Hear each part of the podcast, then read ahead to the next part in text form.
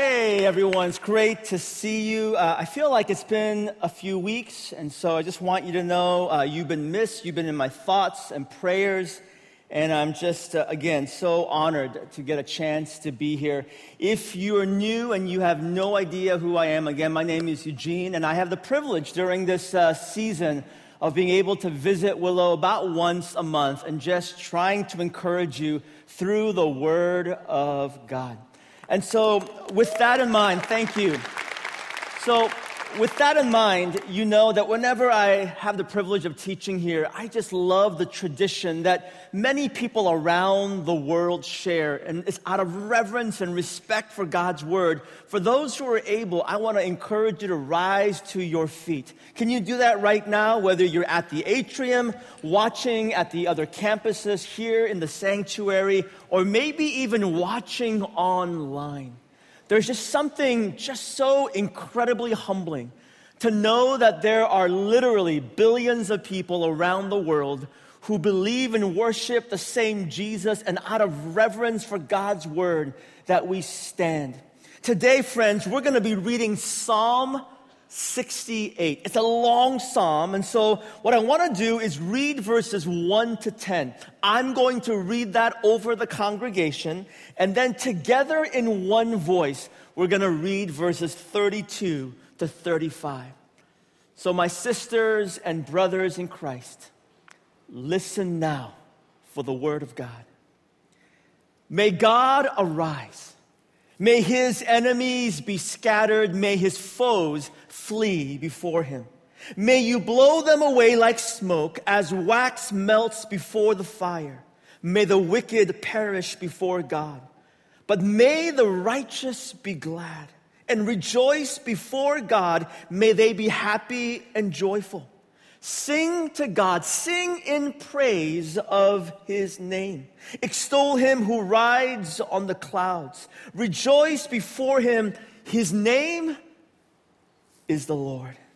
A father to the fatherless, a defender of widows is God in his holy dwelling. God sets the lonely in families. He leads out the prisoners with singing. But the rebellious live in a sun-scorched land. When you, God, went out before your people, when you marched through the wilderness, the earth shook. The heavens poured down rain before God, the one of Sinai, before God, the God of Israel. You gave abundant showers, O God. You refreshed your weary inheritance. Your people settled in it, and from your bounty, God, you provided for the poor. And now together, friends, let's read 32 to 35 together in one voice. Sing to God, you kingdoms of the earth. Sing praise to the Lord, to him who rides across the highest heavens, the ancient heavens, who thunders with mighty voice. Proclaim the power of God, whose majesty is over Israel, whose power is in the heavens. You, God, are awesome in your sanctuary.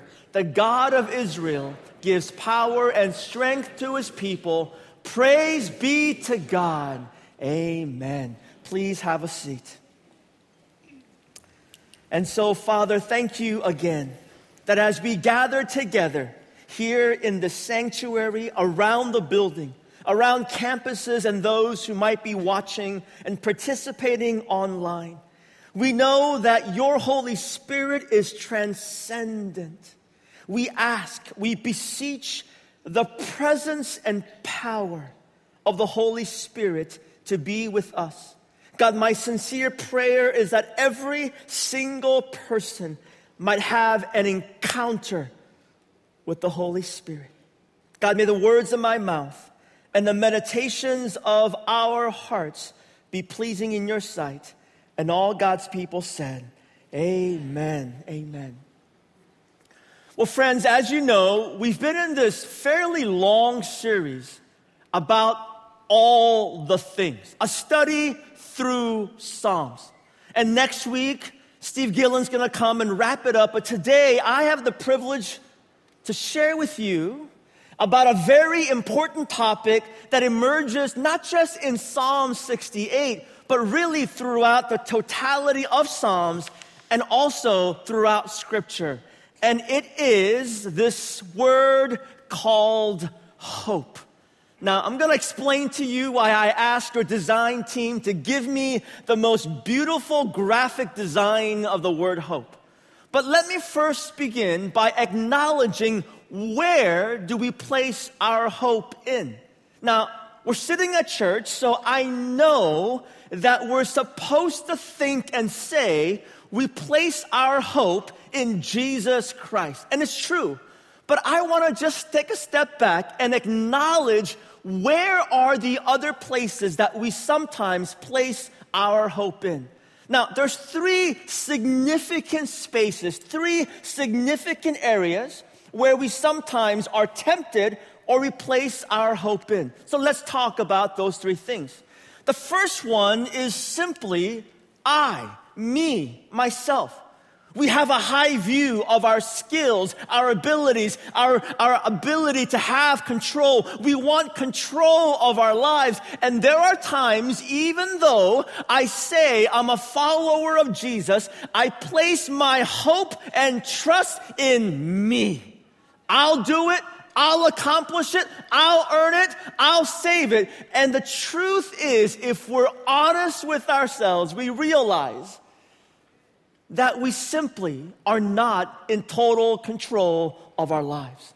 As much as I may want to, the reality is the Bible says that every single human being, including myself, we've fallen short of the glory of God, and as a result, I cannot save myself. In other words, I hate to break it to you, you are not God. That's the first thing. The other category is simply on others. We place our hope. Now, there is a level of appropriate hope. Hope in friends, hope in our spouses, hope in our coworkers, hope in parents, hope in children. But when we place eternal hope in other human beings, we all know that no one is perfect. Not just us, but other human beings as well. And as a result, if you were to place your hope and trust in others, inevitably, you're going to be disappointed. So as a result, if you were to place your hope in me as a human being, I want you to realize, while I think I'm a decent person, while I seek to honor Christ with my life, you are going to be very, very disappointed. Now, the other category is simply what we call world or culture. Let me finish the word culture. I ran out of space. Is that we realize that while this world, there's expressions of beautiful things, we also realize the world is not as God intended it to be. Yes, there's expressions of hope and joy and love and kindness and empathy, but all you have to do is simply turn on our news stations. Simply flip the pages of our newspapers to realize that the world is incredibly fallen and broken. There is injustice and evil and pain. We have kids that are in migrant centers. We have shootings in Wisconsin. We have viruses that are spreading. There is war and famine, and the list goes on, and it breaks our heart. And so we realize that our eternal, deep hope cannot be placed in me. It can't be placed in you or your loved ones, and it can't be placed upon the world. Now, you know where I'm going. Our hope is to be placed in the one who created hope. Our love is to be placed in the one who created love. Our trust is to be placed in the one who is only trustworthy. This God who made the cosmos and the universe, this God who sends his son, Jesus Christ, to us, we are to place our eternal hope in this Jesus. Now, I want to then explain what kind of hope is needed, because when I see the word hope, especially discussed within church Christian context, sometimes I get a little nervous. I get nervous because I feel like we have a very rosy, unrealistic, cursive perspective of what hope looks like. I think about the sun coming out in Chicago, which is rare. I think about nice little flowers. You see how artistic I am? The kind of hope that we need isn't unrealistic. The kind of hope that we need isn't naive. The kind of hope that I'm speaking about is not simply ignoring the realities of pain and brokenness in my world and in the world that we live in, and we put on a fake smile and we sing clappity-clappy happy songs, and then we say, you know what, just have hope in Jesus. That's not the kind of robust, profound, biblical, theological understanding of hope that is going to speak truth to our life and the brokenness of our world. That's the kind of hope that I want to speak to you about today. And let me give you an example. Years ago, when I was a college student, I went to college in California at a school called UC Davis. And I was a youth director at that time. And so every weekend I drove about half hour to serve at a church in Sacramento, California. And every single time I walked into the sanctuary, I was confronted by this very large sign right above the doors. And every single week, this sign bothered me. Now, it was meant to be an encouragement to those who walked into the sanctuary. But for some reason, every time I looked at this sign, I paused for a moment and said, something doesn't feel right. Now, what did this sign say? This sign simply said, leave your worries outside before you enter the presence of God. Now, I know what it was trying to say.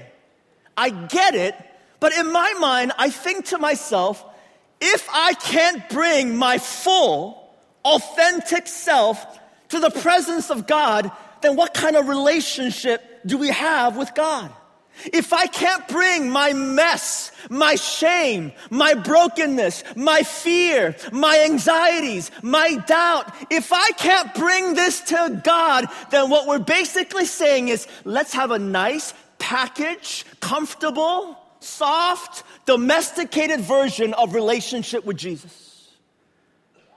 I want a hope that is able to speak to all the mess and complexities. In other words, friends, I want you to realize that you can bring your full self to God. Here's why. God can handle everything that you bring. He's God. He's God. You think God can't handle your doubts? You think God can't handle your mess? You think God can't handle the deep theological questions that we wrestle with in your life or in this world that we live in? If I could summarize the entire totality of all the things series, if I could just sum it up in one sentence, I would say you can bring your all entire authentic self to God. God knows everything. In the same way that our brother Tracy was welcoming us to the invitation of communion table. And he just did a phenomenal job. I'm voting for Tracy for president, FYI. And so here's Tracy reminding us that nothing that the Samaritan woman shared with Jesus was a surprise to Jesus. In other words, Jesus knows everything about us, and there's something very profound about that. You see, I can prove to you in a few minutes that God loves you, every single one of you. Let me give you a story. My wife and I, we just celebrated 23 years of marriage. Praise God. I don't know if you know this, but my wife is a marriage therapist, which means I have lost every single argument in 23 years. It's not funny. So 24 years ago, I met, at that time, this woman named Minhee. I was pastoring at a church in Seoul, South Korea, and I kind of knew about her, and eventually, after a few months, I was able to conjure up the courage to ask her out. I watched some really bad Korean dramas just to get some ideas how to do this. If you've never watched Korean dramas on Netflix, don't do it. It's gonna ruin your life. And so I finally picked up the phone. FYI, if you're unsure what I'm doing, millennials, this is a phone, FYI. I called up Minhee and I said, hey, this is my name is Eugene. I've met you a few times. I'm wondering if you'd be interested in going out on a date. She said yes. So last week I was in Korea. We only had 1 week to spend time before I was coming back to the States to finish my school. We had dinner. It was nice and pleasant. And during dessert, we're sitting across the dining table. She's looking at me like this, just smitten by my charm. Excuse me, this is my story. I really thought Midwest folks, I was told, were really polite. So she is staring across me, and I remember this, and then she asks what I consider to be the scariest question a human being, especially an introvert like myself, could be asked. She looked across and she said, "Eugene-shi," in Korean, Eugene, tell me everything about your life.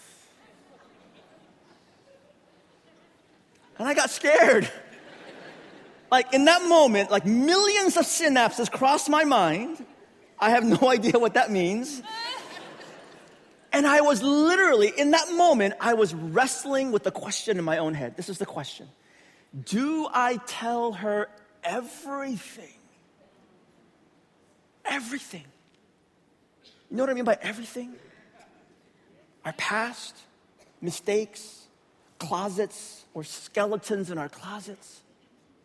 Do I tell her everything, or do I tell her the Christian testimony version? Have you heard the Christian version? I've mastered it. It goes like this.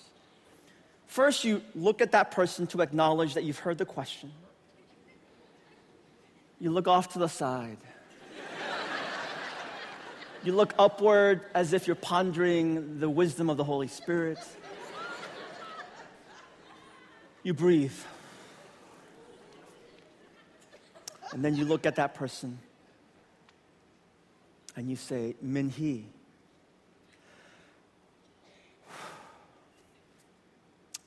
I once was lost, but now I'm found. I once was blind, but now I see. Now, here's why I genuinely wrestled with this.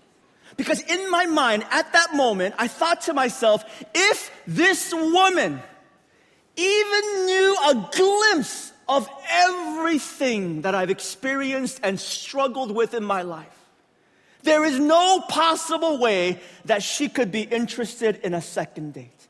If she had a glimpse of all my sins, all my failures, all my mistakes, every single ungodly thought that entered my mind, there is no way that she would say yes to a second date. Do you understand what I'm saying? Here's why I know God loves you. God knows everything about you. Everything. Don't be scared. He knows everything about you. And why is this proof of God's love? Because He's still here. He's still pursuing after you. He's still saying, you are my beloved, my child, my son, my daughter. That's the kind of hope that we need, a raw, transparent, honest, where we bring our full self, and why I'm saying, let's place our hope in Jesus.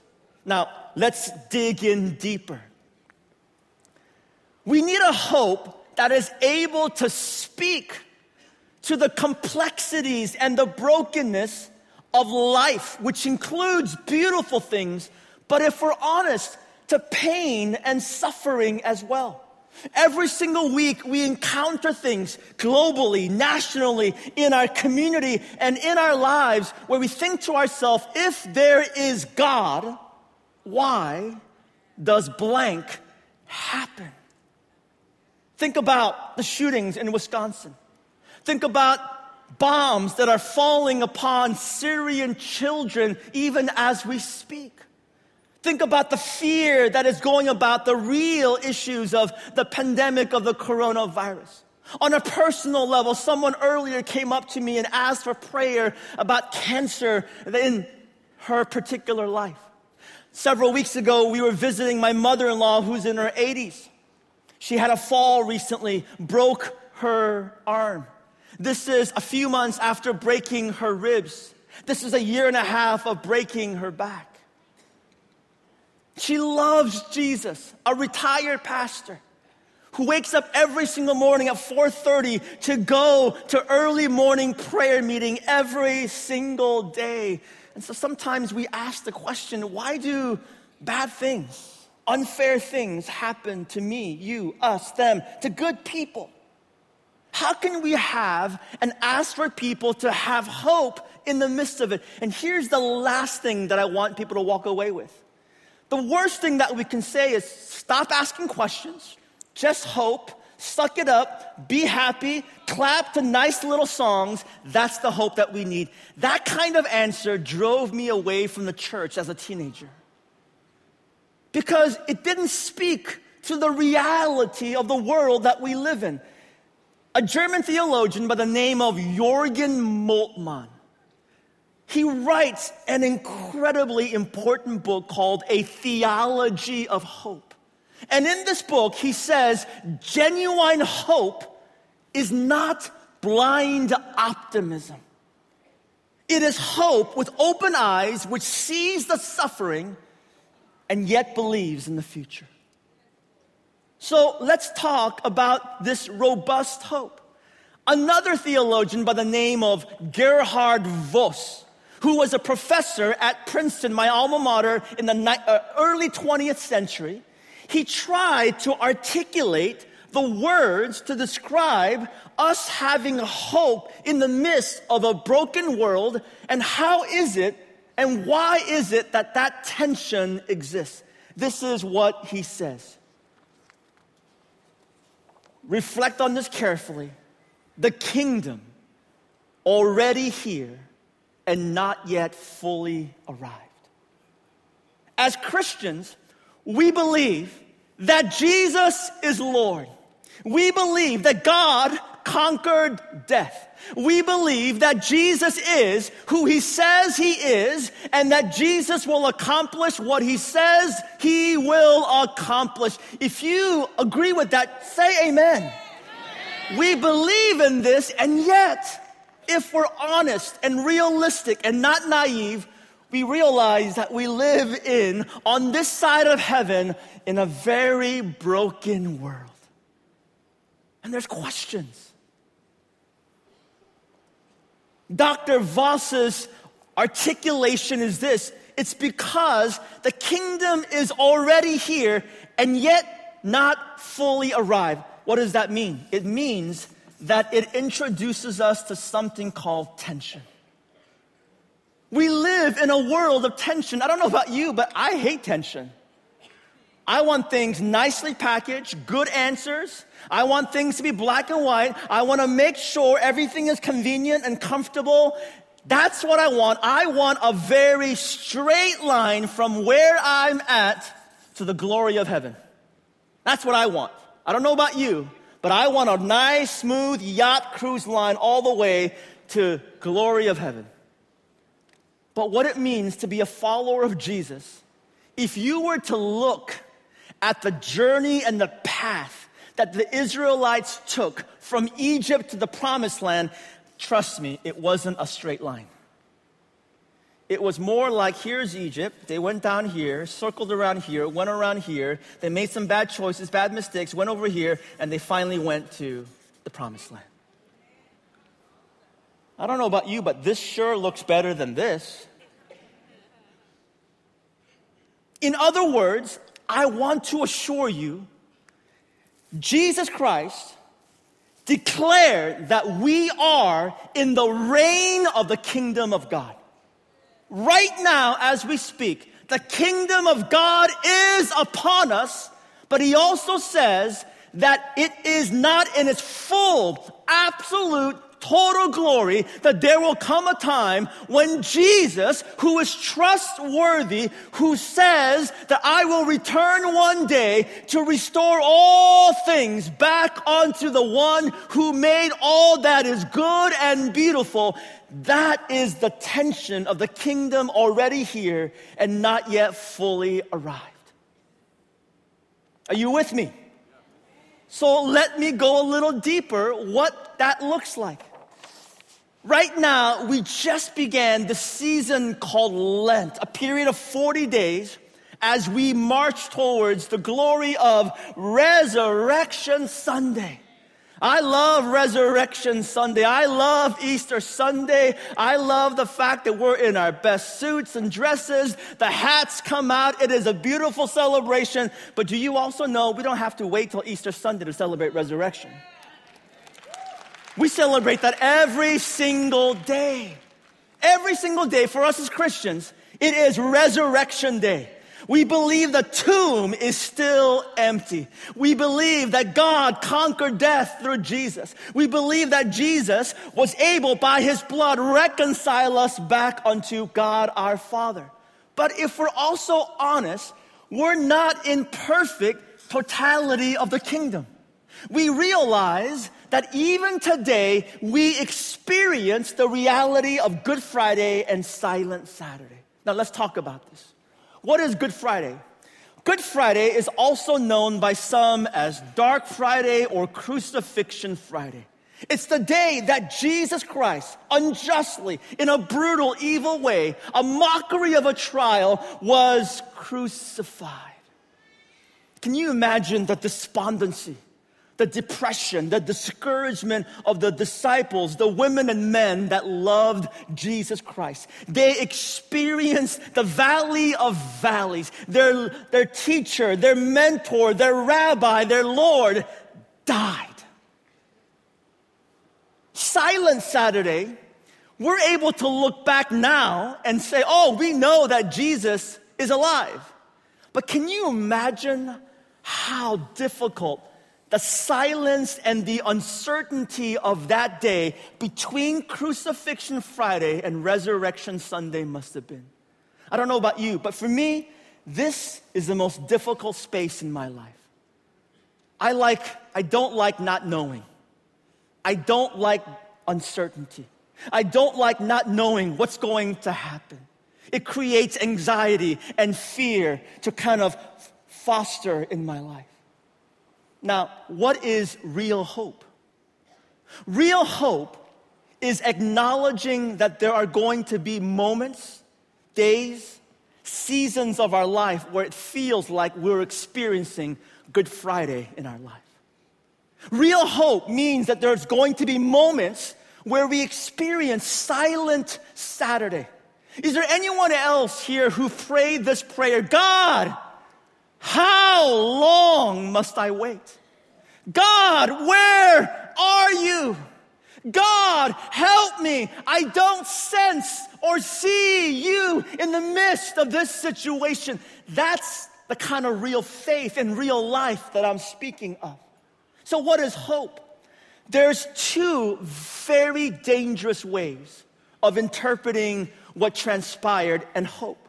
One dangerous way is simply to ignore Good Friday, Silent Saturday, and we just jump to Resurrection Sunday. We're blind and naive to everything that goes on in my life, their life, her life, around the world, and that's all it is.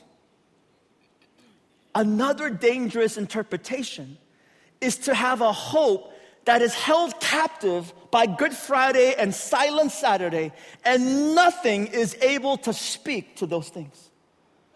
It's true, some of us right now, in a room like this, I know for a fact some of you right now are in a season of Good Friday. I know that.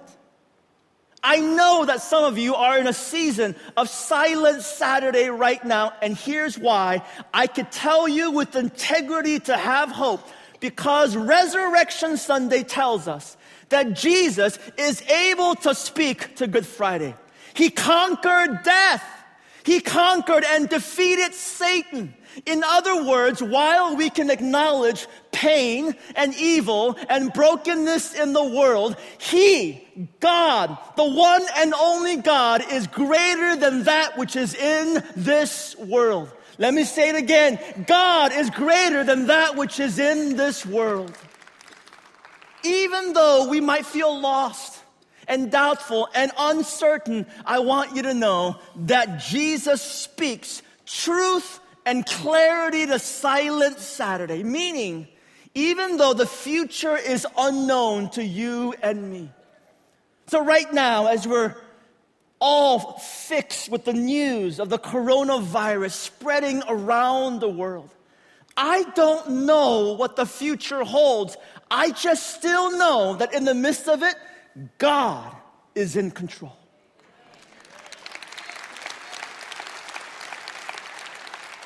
I'm not suggesting that it may not impact you or me or our communities.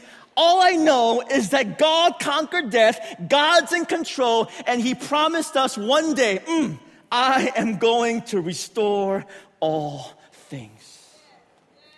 That's the hope. That's the hope, friends, that we need.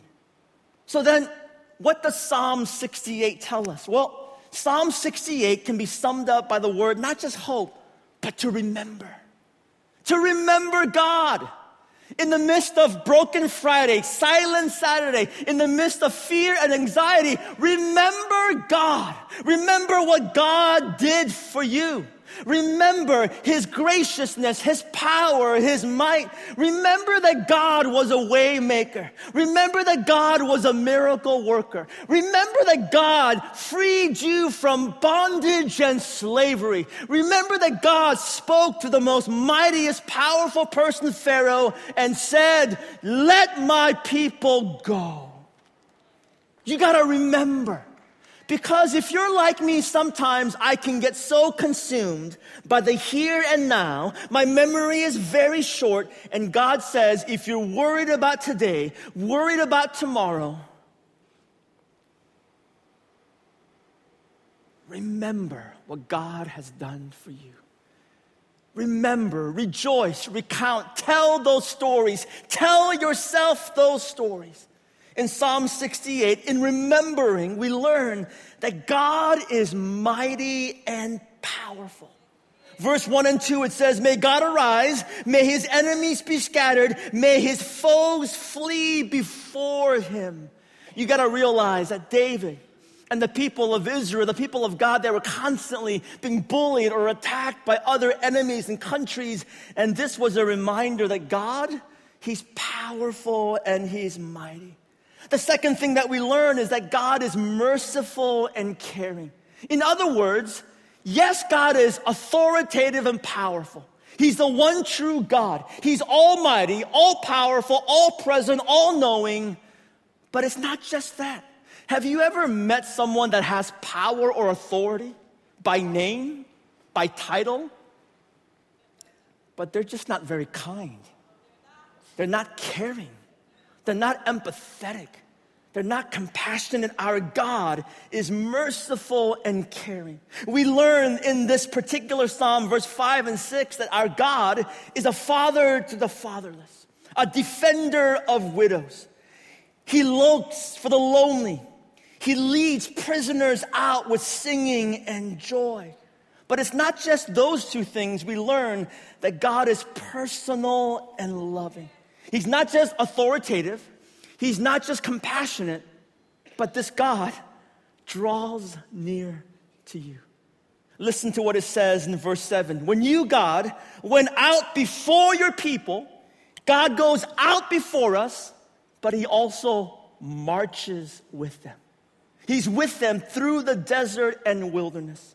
Friends, I want you to know the words from Matthew 28:20, and surely I am with you always to the very end of the ages. You're not alone. The reason why I can encourage you to be open with your pain, your shame, your scars, your mess. The reason why I can say with pastoral confidence that you can bring all those things is because Jesus is already there. He's already there. Let me close with this story. One of my favorite TV shows, and this surprises me because I just love watching all things sports. But a few years ago, about 10 years ago or so, I started getting into a show called Antiques Roadshow. Anyone watch Antiques Roadshow? Raise your hands. So some of you, many of you like Antiques Roadshow. It originally began as a documentary on the BBC from the UK. And since then, it's like spread through other countries, including the United States. And if you don't know what Antiques Roadshow is, it's a group of experts on all things antiques, furniture, jewelry, dishes, things of that nature. And they travel from town to town, city to city, and people are able to bring what they think might have some value or story behind it. And I remember watching an episode many, many years ago where this one particular woman just nonchalantly carries what she says is, this is my Spaghetti Tuesday dish. And I was told by my guest that it could be, it could be somewhat valuable. And I love that moment when the expert, usually in a very arrogant British accent, grabs the particular item and then handles it very differently. Begins to kind of examine it close, far. And I love that moment when they begin to describe that dish that's a bit more profound than Spaghetti Tuesday dish. And that moment where the expert says, ma'am, this is a very unique piece from the Victorian era, most likely created somewhere between 1850s to 1880s, maybe the 1890s. That if you look at the design, both in the front and a little bit in the back, that you'll realize that this was designed as a homage, as a way to honor the reign of Queen Victoria, who was only 18 years old when she enters into power. And if you look at it carefully, it actually gives some direction through this design to the Georgian era preceding it, as well as the Edwardian period after. And if you look even more carefully, you'll realize that there's this amazing, delicate design that speaks about the elaborate topography that was particularly unique during the Victorian era. And the woman who brings it goes, okay. And then that special moment when the auctioneer, and I watch it for that moment, that one moment where the auctioneer says, ma'am, this piece is worth over $7,000.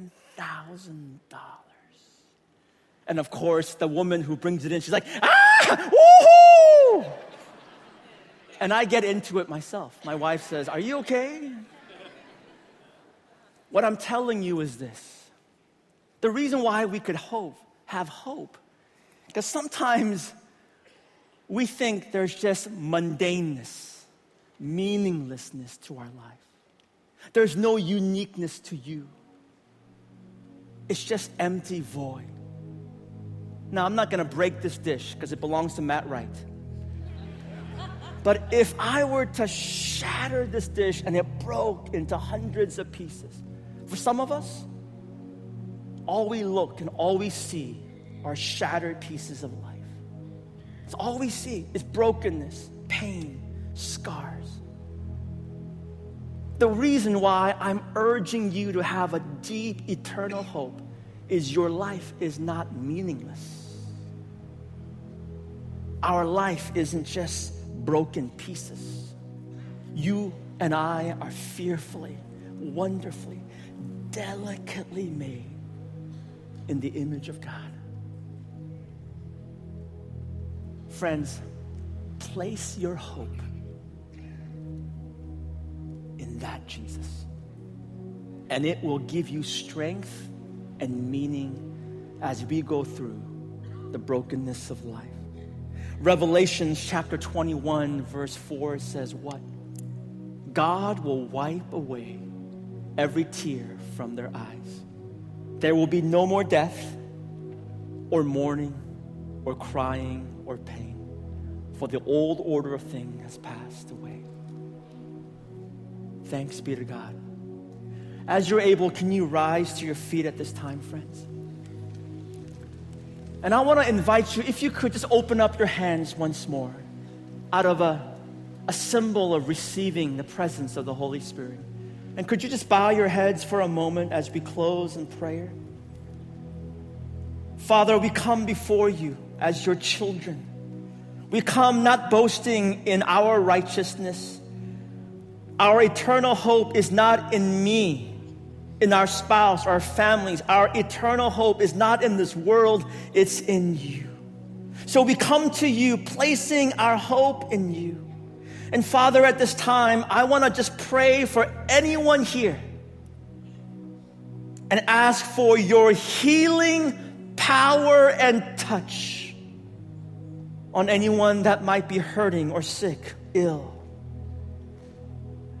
We want our faith to not be timid, but be bold in asking for the supernatural. So we pray for healing upon those who need healing in their bodies. God, we pray for meaning, those who feel lost and unsure, those who feel like there's no purpose in our life. I pray that, Holy Spirit, you would speak so powerfully into every single person. Show us again that you are our God, our Father, our Lord and Savior, and that we are your beloved. And Father, we pray at this time for those who just simply see shattered, broken pieces.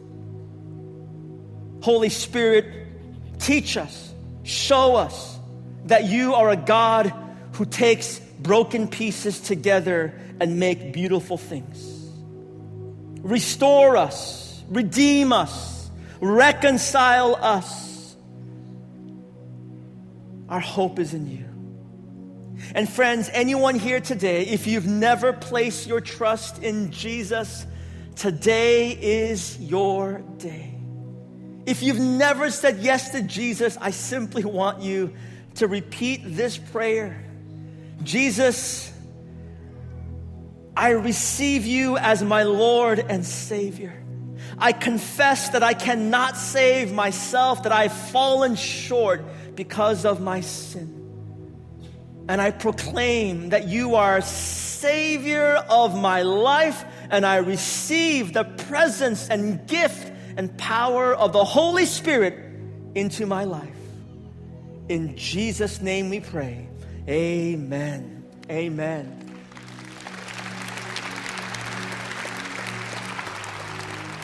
Friends, if any of you pray that prayer today, an amazing next step, and it's happening today, is introducing you to baptism. There's an opportunity for you to come forward. We'd love to speak with you, love to share about baptism. But remember, friends, you are God's handiwork, designed in His beautiful image. May you have hope in God. God bless you. We'll see you next week.